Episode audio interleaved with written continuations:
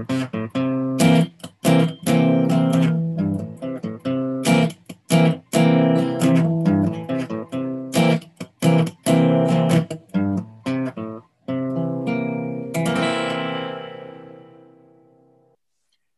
and gentlemen, it's Josh and Tom Devour the World, where we attempt to devour the world before the world devours us. And today we have Jim Bernfeld. But before we get to Jim, uh, filmmaker extraordinaire, exciting movie to talk about with him, we want to introduce our second host, Tom Chalmers. Tom, say hello to the people. Hello to the people. Uh, hi, Josh. Hello, Jim Bernfeld. Nice to have you with us. Um, little context so, Jim and I are college classmates, but much more than that. Um, friends for a very long time. Jim then went and made political history, shaping political campaigns uh, on the highest level possible, and then said, "You know what? I'm not. I'm not done with that Columbia experience." Came back, went to Columbia Film School, and then has been pointing his talents at filmmaking ever since, parodying the struggles of superheroes, and now most recently making an incredibly powerful documentary called Me to Play about two actors with Parkinson's uh, working to stage a production of Beckett's Endgame, uh, which is now streaming as part of the Slamdance Festival. And uh, you can listen to this and then go watch the movie right afterwards, or maybe even simultaneously. You can try to sync it up like Pink Floyd and uh, Wizard of Oz. So if you start this podcast 12 minutes in. Yeah. no, not that. But uh, Jim, I'm always looking for a reason to talk to you, and how nice to be able to uh, have it be in support of something that you should feel proud about for the rest of your life. You, you did something that's really nice. Thank you. Thanks very much. Uh, it feels good to both connect, reconnect with you. When you talk about like we're classmates, I felt like you were like this is when you like introduced like Neil Gorsuch or something like that, our other you know, esteemed uh, Columbia classmate. But uh, uh, he's we, on next week. Yes. Oh, good, super. I, am wondering what he's devouring. Oh, literally the world. Um, the Constitution. But, yeah. but um, no, it's it's uh, really amazing to uh, to have a project like this actually come and see the world. To be honest, it's been a like nine year gestation. So if you think having a baby is hard, I guess having a low budget independent documentary film is uh, at least longer. I'll say that. Um, yeah, I, I love our limited. Poss- we had a friend on who uh, released an EP during the quarantine times. Like, great. So you know, yeah. Did you put? He's like, no. This is a couple years in the making. I just finally had some time to finish it. So we well, always think that people just like have an idea, then blink, and it's done. Yeah. Right. Right. No, that's the like what um, years long overnight success thing. Uh, yes. It's great to get the feedback that I'm getting about this movie, certainly. But there were times when I was like, this is going to be a really nice paperweight. I mean, this glossy hard drive that it's sitting on that no one will ever see. I'll dust it occasionally, plug it in maybe just to keep it alive every two or three years and just let it go. But happily, uh, Slamdance was like, no, we really think this is an awesome movie, and actually I get to show it to people, which is excellent. super good. So, Jim, uh, the premise of our podcast, we sort of check in to see uh, what we've been eating, drinking, thinking, literally or figuratively. Um, and again, that can be recent, or you can talk about maybe anything during the long process that you might have uh, leaned on in terms of eating, drinking, or thinking, yeah, just what are you putting in your system to help inform what your system puts out? That's interesting. I'm going to flip the script on you a little bit if I could, because. Oh, how, how uh, unlike Jim Bernfeld. sorry about that. But um, I don't talk about what I'm not e- eating, consuming. Uh, I don't know if you guys know the you know uh, great grape nuts crisis of 2021 but it's hitting me really, really hard, frankly. And it speaks to all the loss, I think, of pandemic times, which is like Just every to be day. Clear, you said grape grape nuts, like as in the cereal, grape nuts, like little tiny things that don't look like grapes. They do look like nuts. Right. Uh, I don't know if they actually like go and castrate grapes in order to create the cereal, but but tell me, what is the great grape nuts fiasco? this this is in fact the what was it Euell Gibbons uh, cereal that yes. um, that I, am talking about just to date myself a little bit. Right. Well, grape nuts are a nutty, delicious, non-sweet thing you put in a mug, put some milk on, and um, go from there uh, in the morning. And I can't speak to what the uh, crisis is because it's a proprietary situation at post headquarters somewhere, I guess. Uh-oh. But like I think it's made out of the same stuff you make regular seal about, but you like put it in the kiln or something like that, and like someone flicked the switch somewhere wrong and maybe the kiln cracked or the uh, or like someone put honey when they're supposed to put uh, but I don't know what that I'm not I don't work for Post so I can't speak to what happened but I will tell you this it's meant that there's no grape nuts on the shelf I have like when I go to a like Paso Valle bodega I'll literally sneak in and be like maybe they've got the last box and of course they don't um, uh, I should say bodega is is a New York term for 7-Eleven, basically. So I just want to uh, give your listeners gotcha. uh, super, um, or like our supermarket or the uh, food co-op that, that we belong to, searching uh, at searching and searching for like the one thing that look that I that I put in my mouth in the morning. I hate breakfast, to be frank. I don't like waffles and like pancakes. All that stuff is just like carb, gross, heavy. You feel bad afterwards, even if you pour as much maple syrup as I might on it and so I have this thing that I love that I like to ingest, I like to do, that I like to take in, and it's been stripped from me in the same way that like the stuff I love to do uh, and I've loved to do for the last you know X number of years I can't do during the pandemic. So it really is kind of a metaphor in a way, if I could take it all the way to the loss that that um, even this film festival, if I may say, I should be in you know Park City hobnobbing with like Jared Leto until like four in the morning, you know, snorting cocaine on on you know off of a you know, a interns, you know, backstab something. Instead, I'm here on Zoom, like, you know, sending out uh, social media posts. It's just not the same. It's just like my greatness is gone. It's funny you would mention uh, uh, the the breakfast cereal because um, and something that you have had to give up for whatever reason. That's this mysterious reason. It is we're coming. We're recording this on Fat Tuesday, Mardi Gras, and uh, and I just had for breakfast and something I don't normally have because of some some some plans I have for what to give up for for Lent, which is not something I actually celebrate, but it's just I think good to give things up every once in a while. Uh, so I had an apple fritter from uh, Ava's Donuts, which is right down here in South Asheville. A lot of our audience is from Asheville, so please go support Ava's Donuts because they have the best apple fritter in the world. I just found out, and now I, am considering. I was considering giving up sweets for the next uh, little bit, uh, but but now I'm having a hard time. So so if you were to try to give something up, grape nuts seem to be a pretty easy thing to to go for during uh, the pandemic. Although this seems to be uh, have the opposite effect of of making you think of the holy things in the world as opposed to, to feeling good about them. uh, Jim or Josh, I'm curious. Have you ever gotten to the point in like the uh, the thank yous uh, of a production of thanking uh, an entity rather than a person. I will admit I did once thank Diet Mountain Dew uh, in, in a list of uh, thank yous in a production because I'm like, yeah, never would have happened without Diet Mountain Dew. Um, so you ever gotten to uh, crediting something other than a, a person? I can't say that I've I've had the opportunity to thank as many people, I guess, as you have, as my productions are few and far between. But I could certainly see uh, in, in, this case, really, it would just be, I think it would just be like uh, flop sweat. It's, it's, it's not really a thing or a product, although if I could bottle that, it'd be good. But it really is like, um, it, that's what the, the, the boys who are in the movie uh, sort of lived off of. Um, it's what I lived off of when, you know, they'd call me assiduously, like, are you cutting me out of the movie? It's like, you're the whole movie. How could I possibly cut you out? I've got the concern. Um, and, you know, and, and so yes and no, I guess is my answer. A tangible thing. Um, not you know i mean i've certainly seen people like uh, when they get you know uh, making a documentary or making anything low budget you're like living off of credit and people's favors so then i mean you have to throw it down me we just didn't use much stuff it was like you know uh, um, me a paperclip and you know a guy like turning the crank of the camera and that was like you know, old school. So but i think that's a great idea.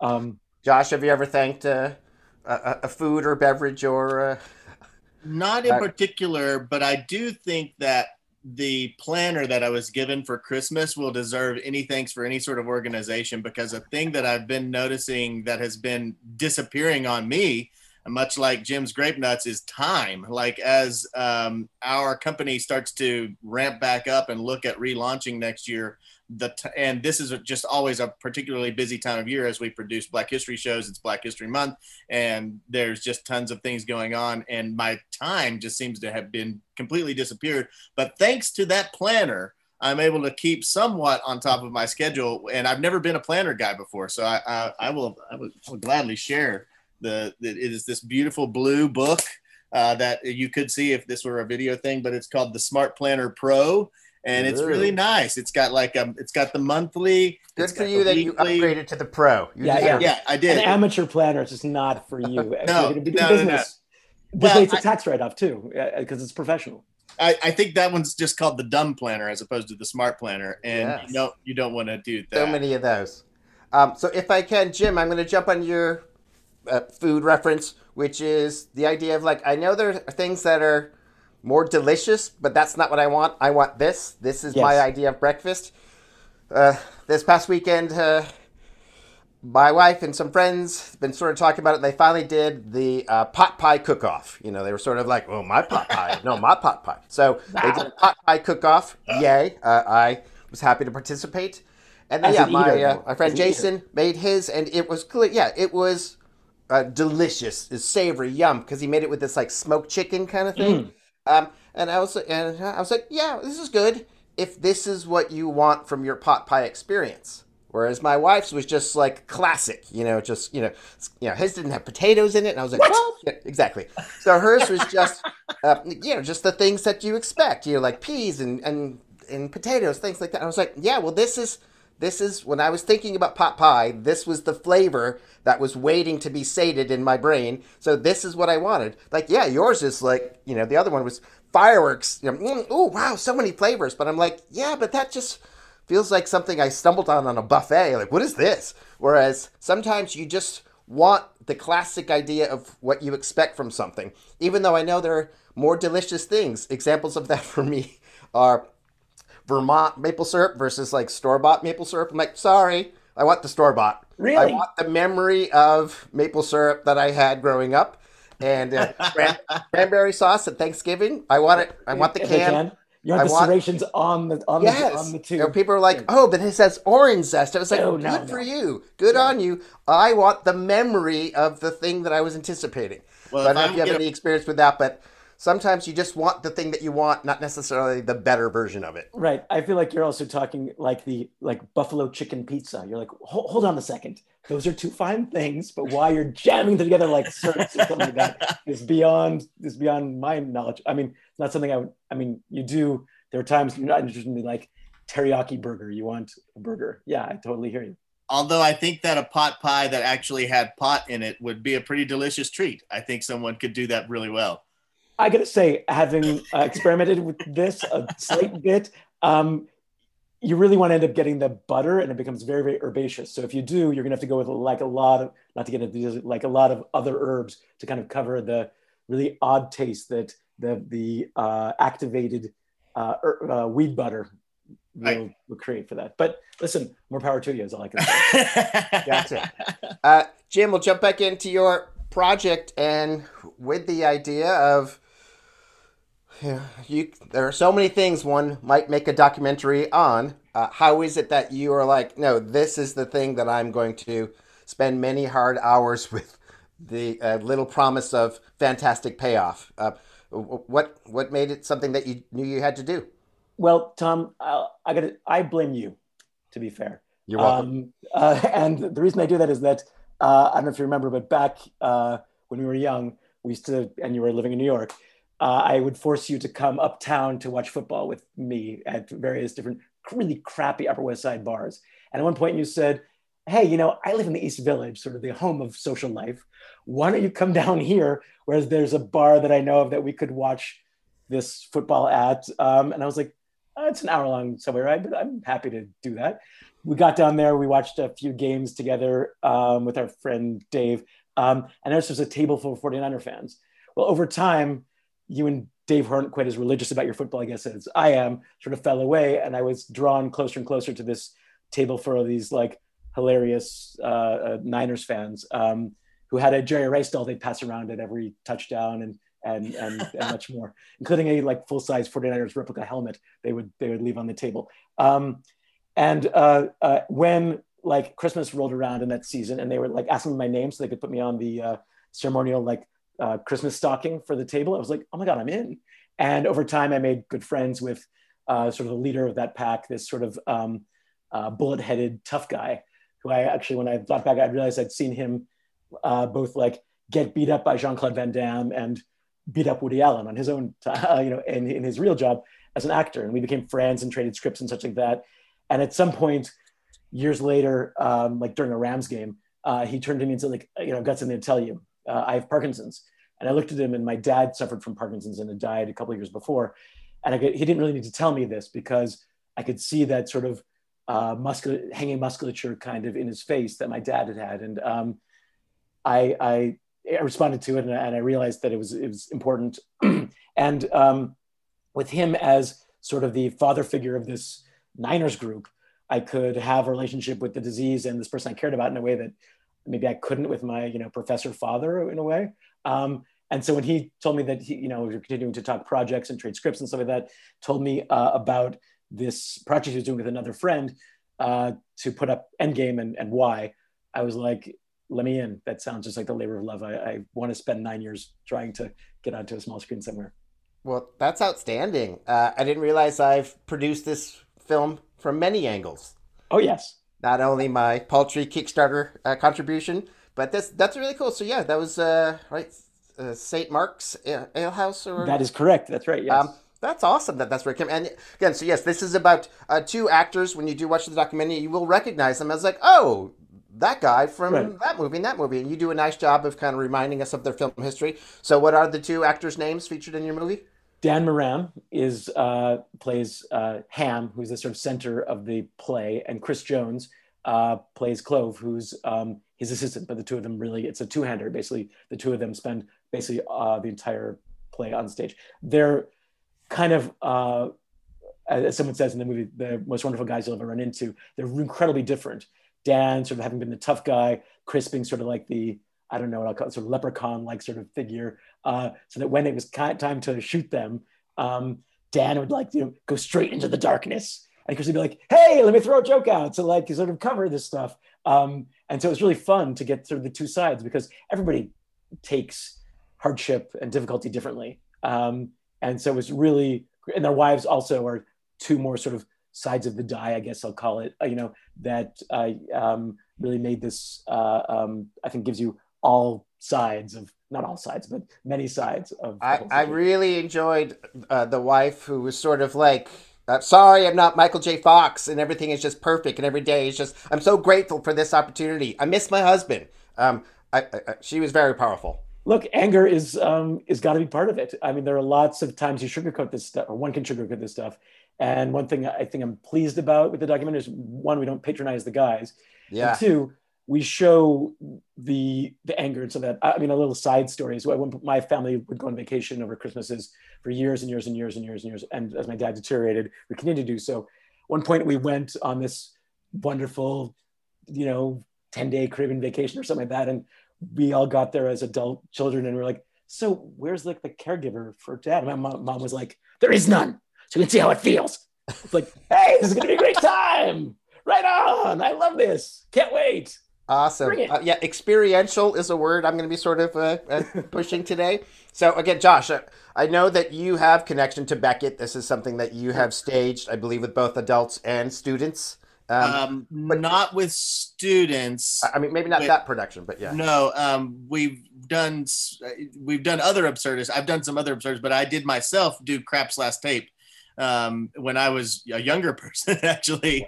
And I can, and it is, Beckett is such a tremendously difficult script to learn any of any of his work because so much of it is about the words the order of the words the repetition of the words and not necessarily so much the meaning of the words in terms that an actor can rationally consume because you have to create he leaves so much space for interpretation that you almost have to kind of let some intuition be your guide about what this repetition of this word means over and over. For example, in Krapp's Last Tape, he says spool, spool, and finding why why does he say this over and over again? You know, of course there are spools of you know, so you have to find your own motivation th- throughout it, and uh, but I just a super challenging thing I would think, and I and especially for actors who are experiencing Parkinson's, I do think Dan in particular, you know, the time I felt the most sympathetic towards him though was any of the scenes where he was wearing San Francisco 49ers gear because as a as a Cowboys fan, you just feel sorry for, uh, for those guys. And uh, well, you know, I got to first of all, um, let me just say that we were kicked out as a group uh, from uh, St. Mark's Ale House later after Tom's uh, Tom moved on because um, the one of the people in my group, um, the sort of you know, pixie like um, uh, sorority girl punched a Cowboys fan, actually, which got us 86 the bar. Um, uh, but and the second thing I'll say is that is that with regard to Beckett, I think you're right. The words almost are different than than performance. I read the play the night before Dan and I went searching for um, out to the uh, Cherry Lane Theater, where actually uh, um, uh, um, Endgame had been first performed in in America in the 50s, and they still have you know poster from that run on the wall. Wow. And I, I elbowed Dan. I was like, hey, Dan, I'm looking at the poster. It's like hilarious, laugh riot, fell out of my seat. I'm like, Dan, I read this play last night. This is the most like dour, scary, revelatory darkness I've ever seen. He said, like, that's right. You read it. Right. Wait till you see it when it's like a vaudevillian, uh, uh, um, uh, repeti- you know, a vaudevillian cascade of repetitive sorrow, basically. Right. As you know, um, Beckett strips away all the uh, idiosyncrasies of life to, to this thing, and then he forces pure emotion, I think, in it. I mean, yeah. And let me ask you, because let me make sure that I understand. These guys worked on this show for a year or so before, and then we're only allowed to do one run of the play, right?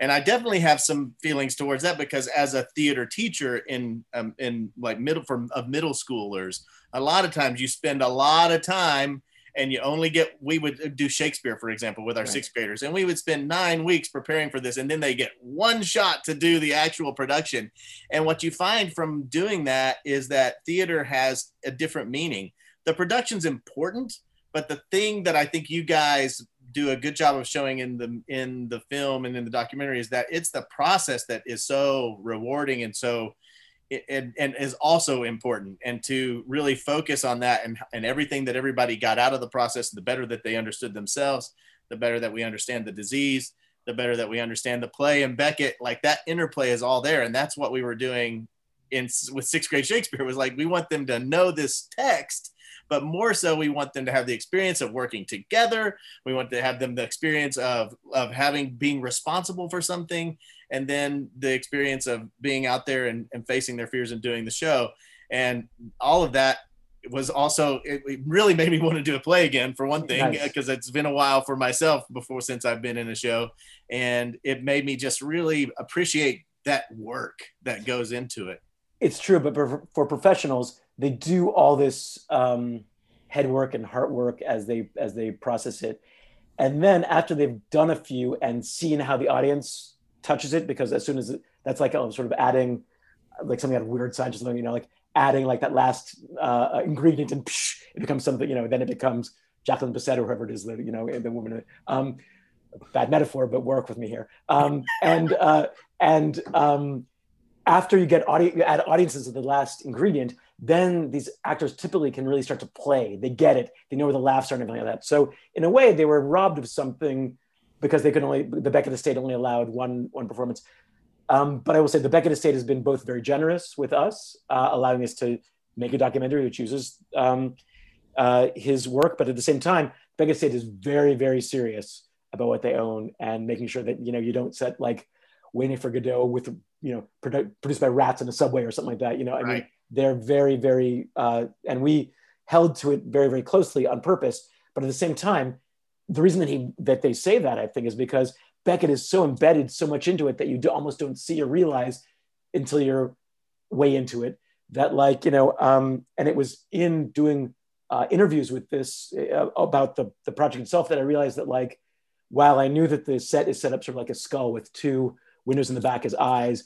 Dan sort of is the center, sort of like the nose or, or mouth, and then you know other things floating around him. Him. Um, that you know, is this whole set just the head, the brain of someone with Parkinson's? He's sending out like orders to someone who's like not fulfilling them. Um, he's got this like running commentary going on, just like someone Parkinson's does. Um, or is it just like uh, a what you'd imagine Beckett's sort of other world to be, where outside has been denuded of all life, and we're in the you know, gray otherworldly darkness. You know, as so as as so many people take Beckett to be. So we should pause for a why. second there and just mention that Beckett's mother, which you you go into into the film, suffered from Parkinson's, and I don't know that we mentioned that in this podcast, but that that that Parkinson's actually plays a part in the play, the written version, not just in the in the version that you guys uh, created because the actors are suffering from the disease. I think there's a I think there's there's there, it's just such rich ground and i think it's worth mentioning that right nothing is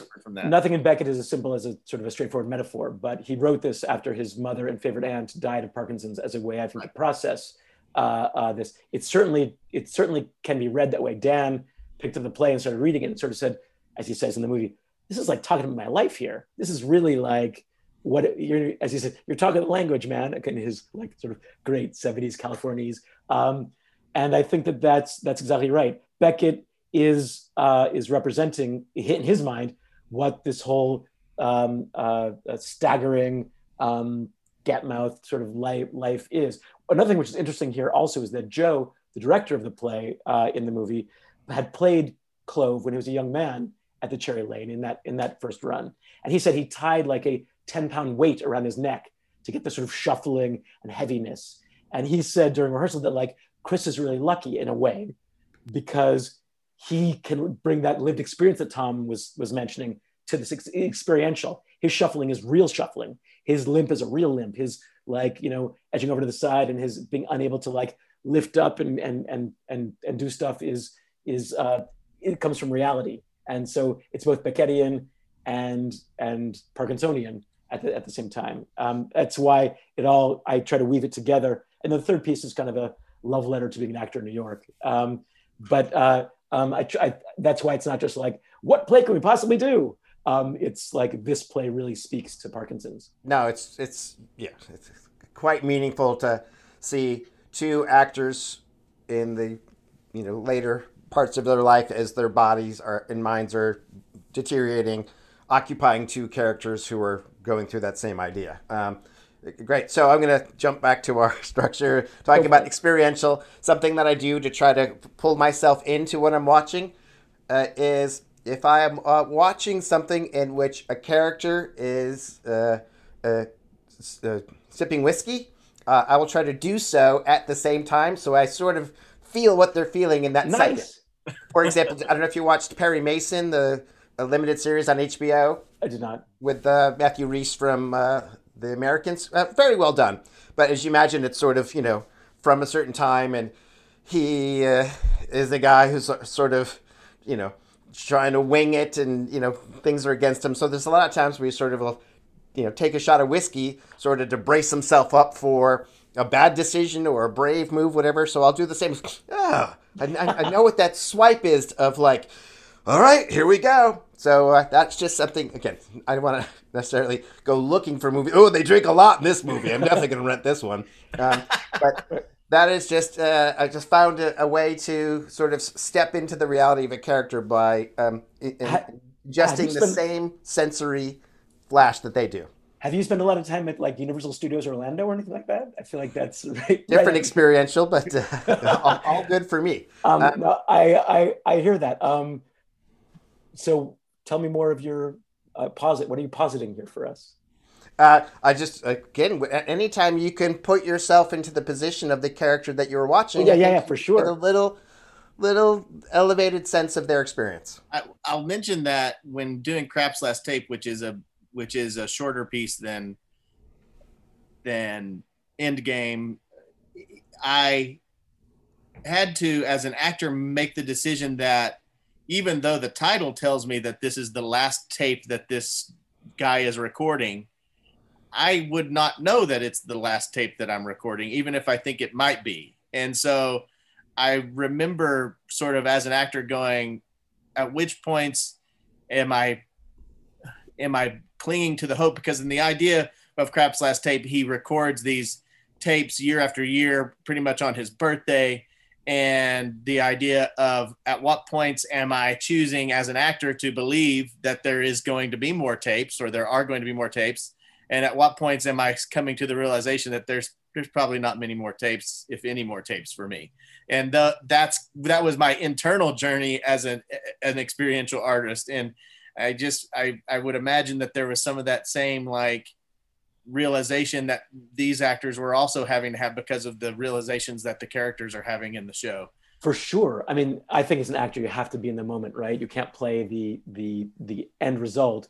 Um, and if you like if you're the antagonist the bad guy you're not like the bad to you you feel like you're doing the right thing trying to like get your aim right? Yeah. Um, so all that is is true. It's you know nobody ever wrote in their diary like dear diary 1914 world war one started today. No they're like this thing is happening to me at this moment. It's not like right. they know they can read the future. These guys too, I don't think they went into this thinking that this was going to be like their swan song. It ended up being that, but like during you know uh, rehearsal and just you know shooting the bull about this stuff, Dan was talking about the next thing to do, and his son's a drummer. They're going to do something like you know with um, sound and and such, and I was like, okay, should that happen, that would be that would be great. I mean, uh, Dan even ends the movie. I'm going to say with like you know if this is the last thing I ever do, I, I think it was worth it.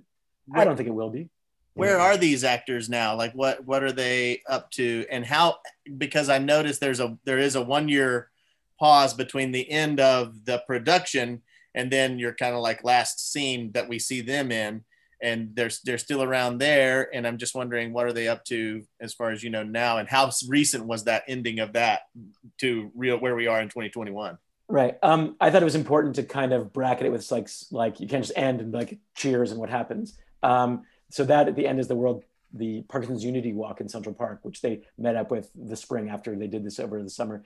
Uh, Chris, as you as you can see in the movie, is like translating uh, Cherry Orchard with Dianne Wiest, uh, which is certainly cool. And and one thing he and he's really um, uh, fallen more into his translating. His view about that, which I think is really wonderful, is like, you know, when I'm translating, I get to play all the parts, yeah. um, which is kind of neat. He gets to really decide how these uh, people execute the emotions that are, you know, in the Russian that he's translating from, uh, are, are doing it in probably a different way and from a different century.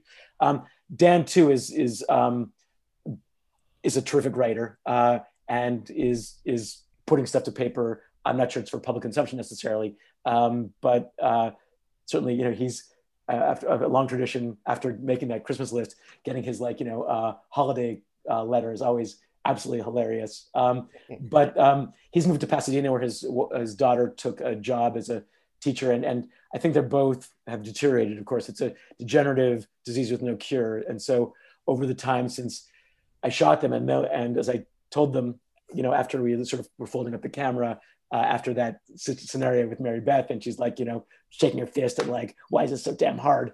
Um, she was like, so what happens next? I'm like, well, we put this stuff away. I edit. He's like, no, no, no. What happens next with the disease? And I was like, I, I don't really feel it's my place to tell you. It, it only gets harder and worse. And of course, and these are the good times. Maybe you could think of it. Um, and and that's true. You know that I could get hit by a bus as soon as I leave this interview. Um, so I better make the most of this moment, as you're kind of saying. Krapp, I think has to do the same thing. Is it his last one? Well, if he makes it to next year, it won't be. Uh, at the end of Endgame, one of them is packed up to leave. It's not clear that this isn't just what he does every single day is pack up to leave and then never goes, kind of like a almost like a wily coyote sort of thing.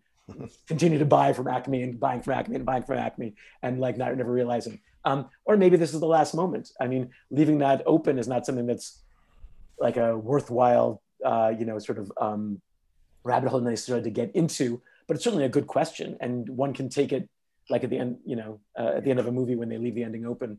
It's a theme that you see in Beckett often. This idea that no matter what you think has happened on this stage, nothing has changed, and that I've been listening to a podcast called The History of Philosophy with No Gaps, without any yeah. gaps. And it goes way back to the pre Socratic thinkers. And this idea that change is an illusion is actually a pre Socratic notion that has uh, been around for 2,500, 2,600 years.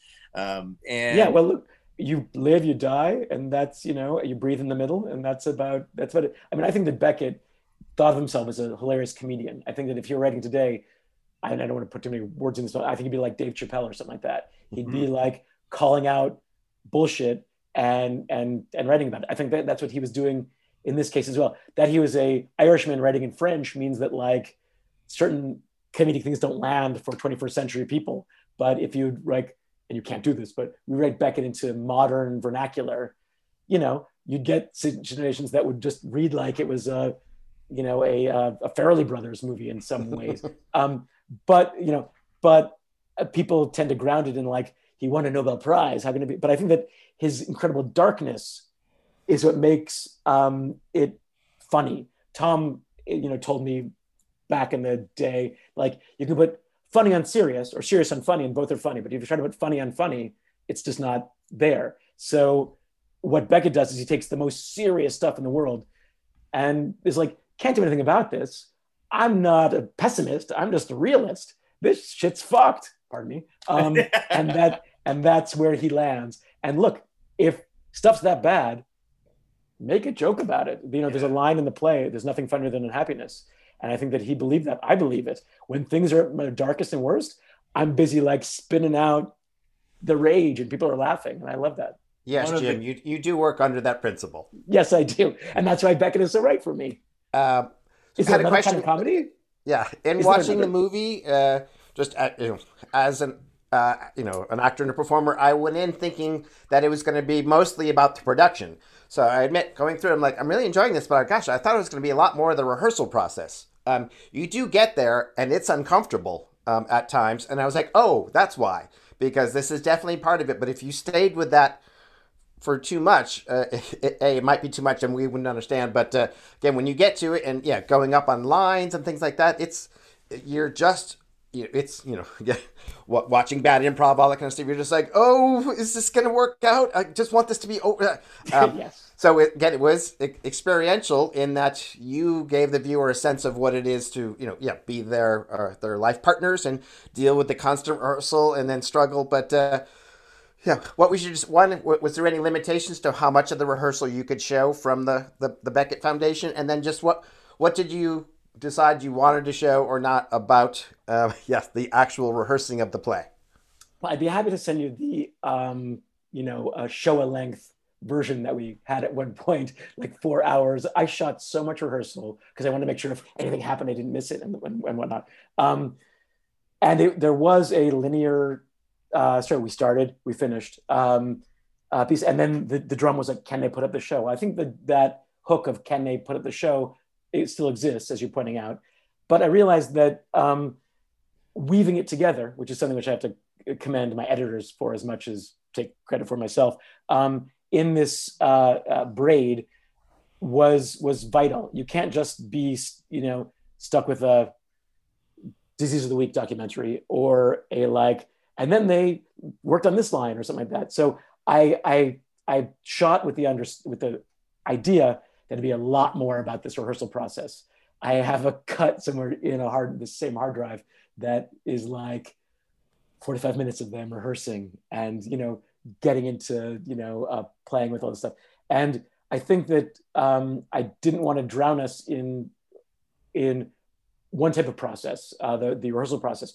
Some of it's enough. Uh, I hope that I tease just enough of it to get the sense that like, they can only do this for like two or three hours a day, whereas most people rehearse all day, take a break, you know, they get lunch and then they they they rehearse more. These guys, luckily, they have each has 25 years of acting under their belt, so they could ostensibly do this. At the same time, they think they're Mario Andretti, but really they're like Mario Andretti's grandfather, kind of. You know, they no longer have the facility to turn the car on a dime like they could when they're at their at their you know apex of their of their talents. So both their their self image wasn't live wasn't uh, connected to who they really were at this time, and that was I think the hardest realization for these guys. I think Dan still, as he says at one point in the play, is like, I walk the streets and like some guy knocks me, I want to punch him in the face. I know I can't do that anymore. I mean, I'd like to still, because he spent his life like being a tough guy. And now he's a frail guy. And wow, how do you change, you know, turn the tables on yourself? It'd be like me waking up one day and being like six three and really handsome, being like, hey there, lady. It's like, no, I'm still like the funny looking guy with glasses and red hair, you know? So that's just that's for your radio audience to get a sense of what I'm talking about. Um, no, know, it so, reads through your voice. Okay, okay, good. People can tell. so you know, so um, you know, so it's like Virgil Starkweather wakes up as like Clark Kent. No, you know, that just is not gonna, you know, not gonna. So it's actually going to the other direction, and I think it's absolutely, um, it's it's exciting. I, I but I'm happy to send you hours and hours of footage of rehearsal if you'd like Tom to really go deep into it. I said I thought that's what I wanted, but you gave me just enough. No, uh, uh, it was great. Um, I have a question about your process, Jim, as the director, and when you go into a movie with that has a script, I got to think you kind of know which story you're you're telling. You're right. going to make some discoveries as you go in. When you go into a play, you have a script. You want to honor the playwright's vision when you go into a documentary, I got to think you're you're wondering what are the you're, you're it's really more of journalistic work. What is the story here? And I'm wondering at which points maybe you found out what the stories were, or what did that not happen until the editing process, or did you have an inkling about it as you were going along and that started to guide your eye in terms of what you were looking for would just love to hear a little bit about what that process was like to be making something that doesn't have a narrative already built into it. Well, I hear you. Yeah, you know, I think that um, a documentary can't just be explicative. It's not sort of like, you know, what's a snake's innards or something like that. You know, um, I just that's not what I'm going to do. But, uh, but bear with me there. Um, but um, it, you have to have a sense of like what's what's at stake. And I knew that there was two things here: a ticking clock to some degree, and given that ticking clock, can they do the play?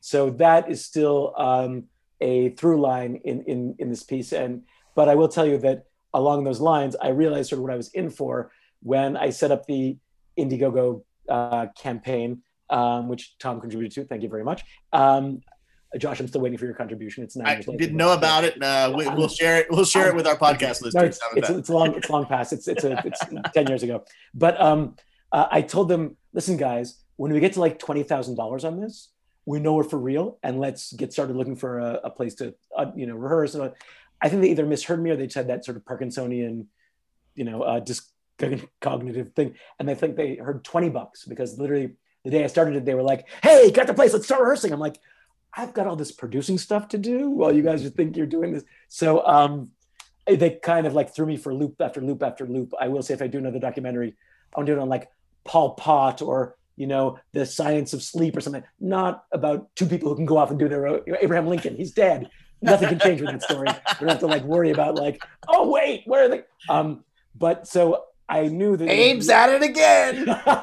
That's the title. Um, so uh, so um, they constantly sort of threw me for loops and the like. Uh, I don't. Think it's funny because guys who've been in front of cameras for their whole lives or on stage, you think would know like yeah, 15 minutes is not enough time for me to like do your like event at the YMCA or, you know, um, I need to set up for half an hour to at least get, you know, um, but it was really like, you know, flash here and I had to jump to it. I knew that was what I was getting into.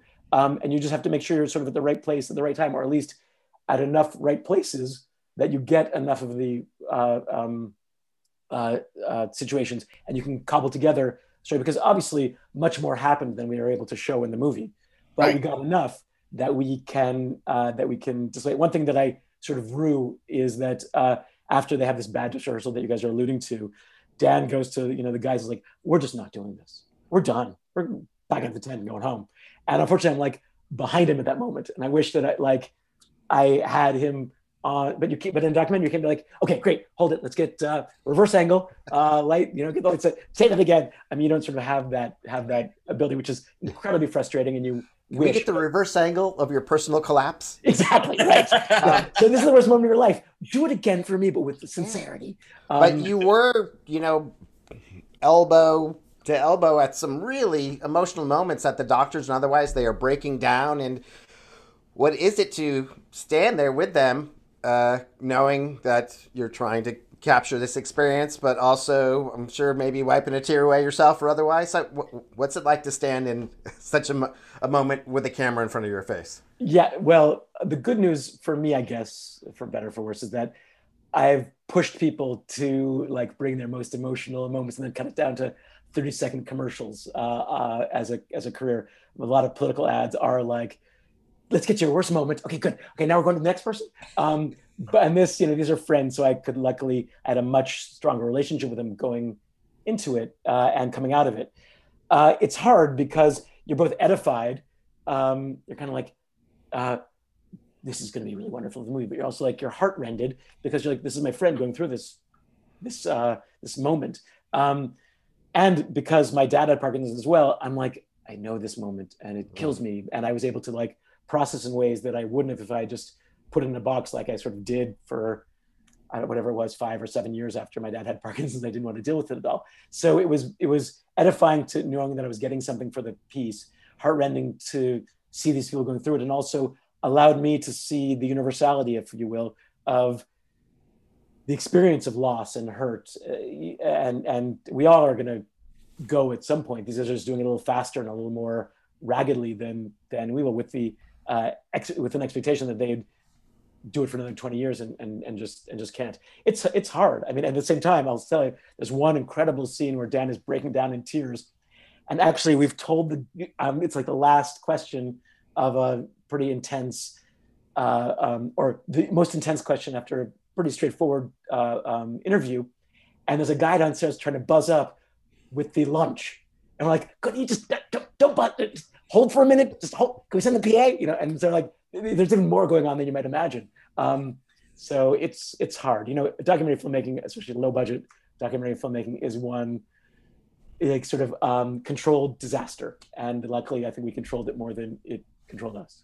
I loved the images, the sort of impressionistic images that you guys used, and I'm just who did those? That was was just really great. I thought it was a great device. It kind of brought home that sort of like temporary moment in time, but also like the sort of living picture that always kind of exists for you as you went. I thought it was a great way to tie the movie the film together. Who who did those? I'd love to credit them as well. It's really great. Song Song Riddle is a terrific, terrific artist, and um, he he brought those to life. He and I sort of had some ideas uh, about what to do, and he really took it from you know uh, uh, from conception to terrific, terrific uh, execution. Um, it's almost like Japanese line painting or something like yeah, that. Yeah. And and the, the thing which we tried to do is, you know, these guys are talking. They're talking about their experience. When Beckett is, if you will, talking. Of course, he's dead. I'm not going to interview him from the beyond the grave. A little, you know, shot of the Ouija board, or whatever. Um, we need to we need to find a way for us to know that this is when Beckett's getting his say as sort of the third piece of the of the weave. And there we went with this animation to we still hear this guy our guy's voice it's a very tight controlled group there's like five people who really have you know uh, have you know give us their their thoughts about the movie um, when we want to make it beckett's voice we took it out of the reel into this um, this this animated space yeah Right. so was, yeah excellent uh, if I can, I'm going to mention another movie that I watched recently that you know had a similar experiential effect. I don't know if you've seen the movie Sound of Metal. No, what's um, that? Um, highly recommend it uh, okay. on the Amazon platform. It is about a punk rock drummer who loses his hearing. Oh wow! Um, and a lot of the movie is done in silence or in muffle, um, so you, as the audience, hear what he is hearing. As you they go from that, all of a sudden, it's just this high pitched shriek, and, and you're like, ah, and he's like, mm, what the crap? That's weird.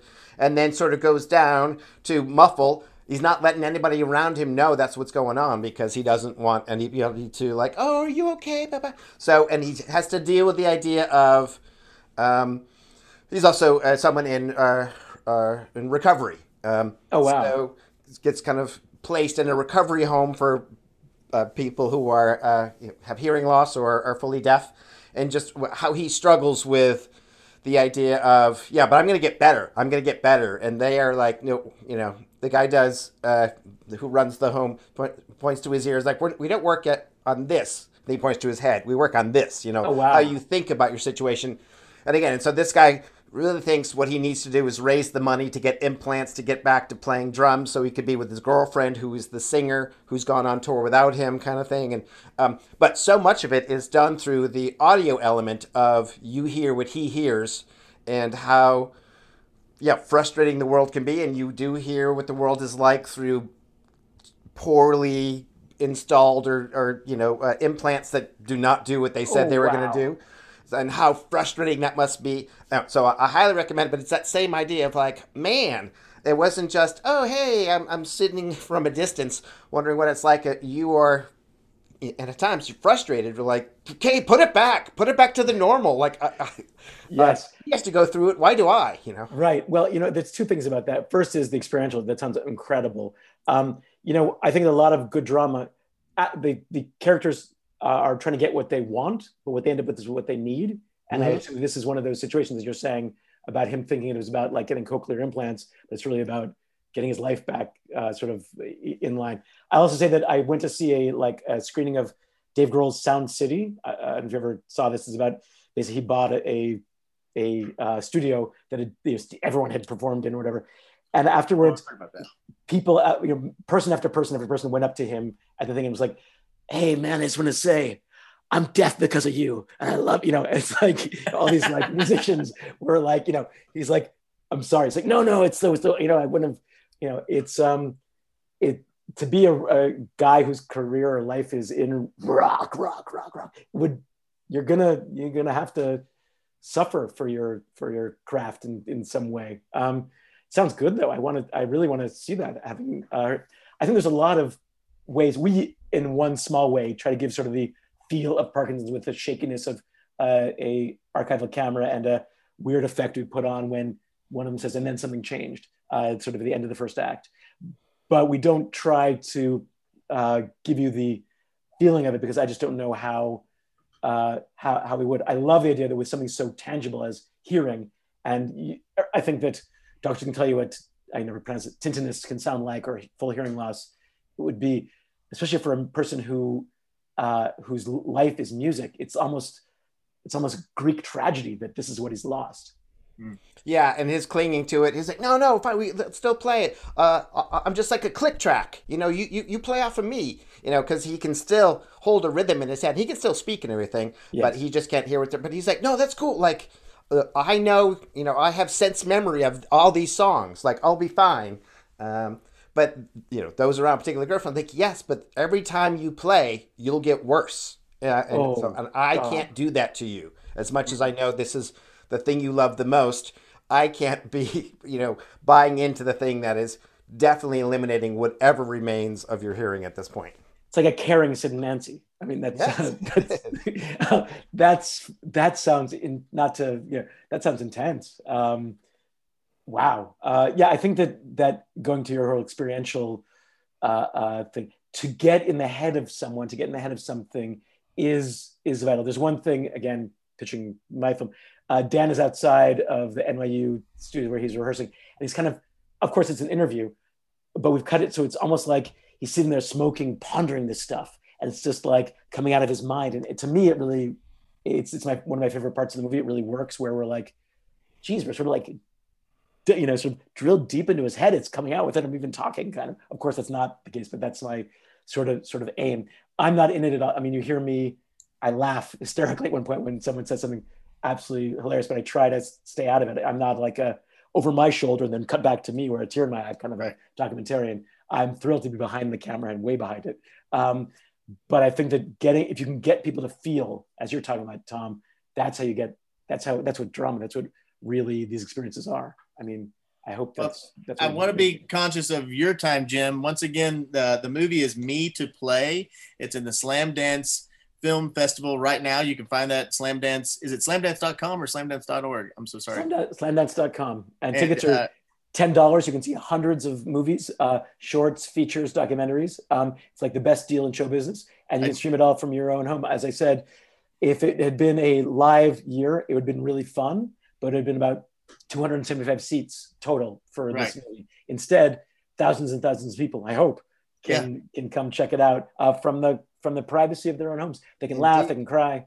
They Great thing at that, yeah, I had a good experience. I realized so uh, Slamdance has a Roku app, so yes. I was able to kind of oh, wow. download the Roku app and then enter my code when I bought the pass, and boom, so it's all available right there because I was like, oh, watch my, com- my computer, that'll be fine. And I just happened to hit a few buttons and like, look, they've thought of everything. Yes, That's I, good. I wish I'd known that. I watch and it then Jim, I just in terms of experience, yes. So hooray that so many, maybe more people get to be pointed to the film. Uh, for you, yes, you mentioned Jared Leto and your time with the intern. But uh, for these two guys, would have been so awesome. You know that crowd to finish that film and lights up, and there they are. They would have freaked out. That would have just been an ovation that went forever. And and I'm sorry that they didn't get to live that. Yeah. I, I, I agree with you completely. I, it's it's super. Uh, um, you know, there are strengths and weaknesses of this, and I totally agree. I think that they would have. These are the performers. They would lap up that that love, and people would totally shower them with it. Um, the Q&A would be interesting. These are two men with Parkinson's, but um, it, uh, it, it, it, it certainly, um, I, I, I feel sad for them. At the same time, though, they also get the opportunity instead of it being like filled with 60% agency people or whatever looking, you know, looking for the next thing to buy. Uh, they can send it to their aunt Mabel in Sheboygan or something like that, or send it to their high school friends or or or get as many people possible to see it. And then they can get the phone calls and and have the love come one one call, uh, you know, at a time. I will tell you one important thing, Tom. At least on the uh, uh, Apple TV app, you can't do the voting. Um, so you have to go back to the computer if you don't mind. If I could uh, uh, yep. beg you an indulgence to go back and rate it whatever you think it's it's it's worth there on the uh, on the computer um, screen. I promised you. Thank, Thank you, you so much. We can cut Thank that you. part out of your out of your uh, uh, uh, piece, but but I'm pitching. You know, this is what I got to do: sell, sell, yeah. sell, sell, and sell some more. Well, it was great, and I I don't think anybody that's listening to us today and that uh, goes to watch it will be at all disappointed. It was really again, as a theater guy, if you have any interest in theater, any interest in Beckett, any interest in the human experience, this is a this is a really great great film. Terrific. Thank, yeah, and, and as I'll talk about, it, yeah, it's not always easy to watch, but it is very much worth it. Yes, uh, th- thank you. Thanks very much. I think that's right. I hope that it has sort of soul, and that means both uh, the like sort of tear jerking and the laughs. I think that that you might expect from two guys who who want to perform. Last thing I'll just say is that we're also on social media at Me to Play Doc um, on Facebook, Twitter, Instagram, etc. So check us out there too. We have special content. Uh, we you know, appraisal of what's going on with the movie and everything like that. That was my little you know ad pitch there. Thank you for letting me do it. Me That's to play awesome. Slamdance Film Festival. Jim Bernfeld. Thank you very much. Thanks, guys. Have a great day. Jim Bernfeld. How about that? Me me to play. That was a fantastic. I, I am just so glad that Jim is your friend, Tom, and now my friend too. Yeah. Uh, and that you suggested this because the movie really moved me and I I loved it. I loved it. There's everything about it. So I'm excited to uh, share it with people who are hearing this podcast, and I hope that they will go to Sundance, uh, not Sundance, SlamDance.com uh, and uh, and get get that ten dollar membership and watch the movies. Yeah, it was well done. Yeah, it was nice when I mentioned this, and when I mentioned that it was doing a Beckett production, you were like, "Huh, Beckett? no one ever wants to talk Beckett with me," kind of thing. You know? yeah. Um, so it's well done. Yeah, I thought they did a nice job also of sort of uh, stripping away some of the ethereal mysticism about Beckett. That people think he's this like abstract and like no, it's about pain or pleasure. It's it's it's very straightforward. It's not abstract. Well, it's not uh, maybe you know literal all the time, it, right. it is not this. Um, oh, I just it has all these concepts I can never imagine. someone struggling or, with the end of their life, pretty straightforward, you know. Or if it is obfuscatory, to use a 20 cent word, like it is so in a very blatant way. Yes. So that you're like, okay, we're not going to get through this without, with knowing at least logically or rationally what this part is about because it's so, you know, I'm thinking of specific pieces from Waiting for Godot, for example, that are just like, almost nonsense because they're so thick with um, rhetoric. And uh, so, but anyway, yeah, I mean, I just love Beckett and, and was so glad to get a chance to see that work. And now, though, ladies and gentlemen, as it is every week, it is time for Tom's Take, a tasty tidbit for you to take with you to go out into the world. Uh, Tom, what do you got for us? Take it away. Talking experiential this week. Um, here to encourage the idea of being willing to stand with the uncomfortable. Yeah. so there are parts of this movie as you watch it that are uncomfortable to watch. It is difficult to be around someone uh, who is struggling with memory and s- struggling with physical, but it's so worth it. And uh, I just encourage people to to find time for that. I'll go back to my first thing. uh, you should get what you want. And if that's not what you want from a movie or otherwise, then um, it's good to know that. For example, dare to say it, I didn't really like the American uh, The Office.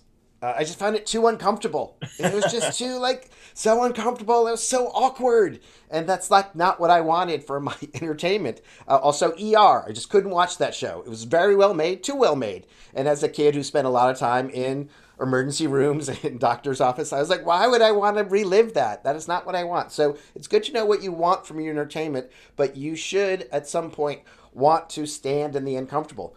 For example, watching Sound of Metal. That's standing in the uncomfortable, uh, and, and, other things. Now, that can be from uh, entertainment, and I do think a documentary might be the, a better place to stand in the uncomfortable rather than maybe reality TV. You know, watching Wife Swap, you may not really be understanding a culture um, the way that you might from a documentary, but other places. And yeah, I encourage people particularly to stand in the uncomfortable of their own area you know, uh, growing up where I did, I had, you know, there were lots of minorities in my town, so I had, you know, lots of black and Latino friends and enemies. Great, but uh, going to school in New York, I got exposed to, you know, gay and trans and Hasidic Jew and all these different things, and I was like, whoa, I didn't know about this, and just just being around them, being like, oh, well, good. Now this is just another thing I know rather than something I don't quite understand yet. Um, so try to expose yourself because, yes, that was my thing. Exposure is a word that has taken on sort of a negative connotation in the quarantine times.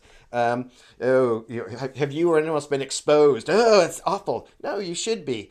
Um, so with that, yeah, just trying to expose yourself to some of the things of your own bracket that, again, rather than immediately judge the, you know, part of your own demographic that may be opposite politically and just banish them try to try to stand in that uncomfortable for as much as you can to again try to get some understanding uh, rather than uh, god that's I, I, don't even like thinking about that so i won't um, put that on your entertainment menu ever so often to stand in the uncomfortable I, I think that's true in so many ways. And one of the ways that I've heard that couched is to remain curious. Like, you know, as opposed to seeing something and letting your reaction to it and what you think you know about it guide the way that you think about it.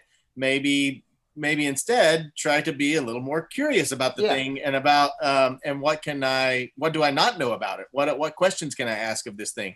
Not that the value set or the virtues that that other lifestyle or that other thing it has to become yours you don't have to adopt it to be curious about it. Do you know what i right. mean uh, and I think that there's there's something there. I also heard you say in this that you know you like to bring experiences that the that you're seeing on the screen or with you.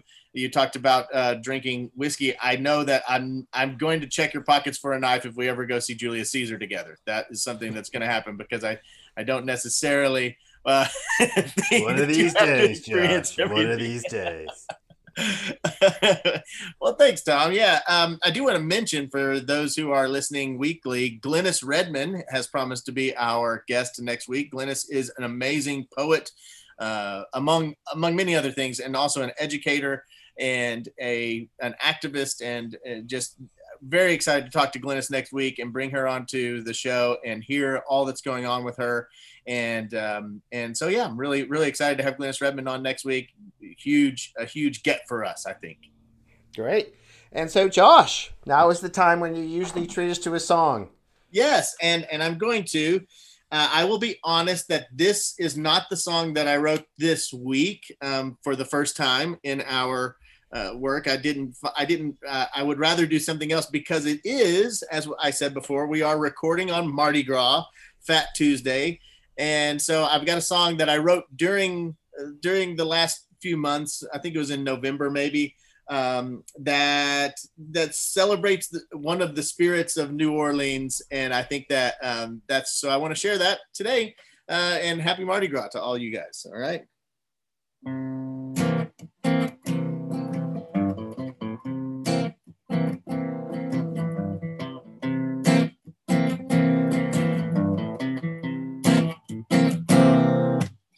If you're down in Louisiana where the swamp grass grows, there's an old Cajun lady everybody knows. With the potion and devotion that'll cure your soul. She's the voodoo queen, Marie Laveau. She got long black hair and eyes of stone. Wears a cross around her neck made of chicken bone. She can name you all the saints in French and Creole, cure whatever ails you. She Marie Laveau. Well, let's go see Marie Laveau. She the voodoo queen of the old bayou.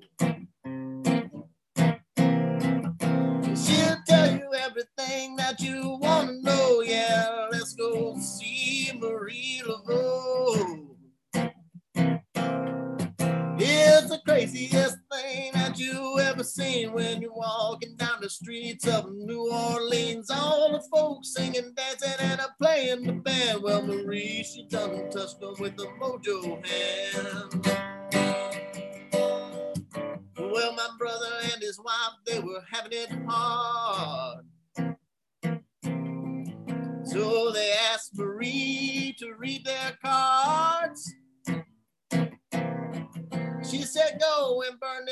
Ragweed in your parlor. Nine months later, come little Jean Ricard. Yeah, you got the measles or the mumps or the pleurisy. Just go down and visit with old Marie. She'll mix you an elixir up your ecstasy. Have you talking with the saints and set you free. Yeah, let's go see Marie Laveau. She the voodoo queen of the old Bayou. Yeah, she'll tell you everything that you want to know. Let's go see Marie Laveau. Yeah, let's go see Marie Laveau. There we go. Nice, Josh. Laveau. Of course, the voodoo queen of New Orleans. And uh, happy Mardi Gras, everybody out there. Thanks for joining us this week. Join us next week with Glenis Redmond. And we'll be talking poetry and events all around the world. And uh, thanks for joining us. Bye. Bye. One take, Tommy.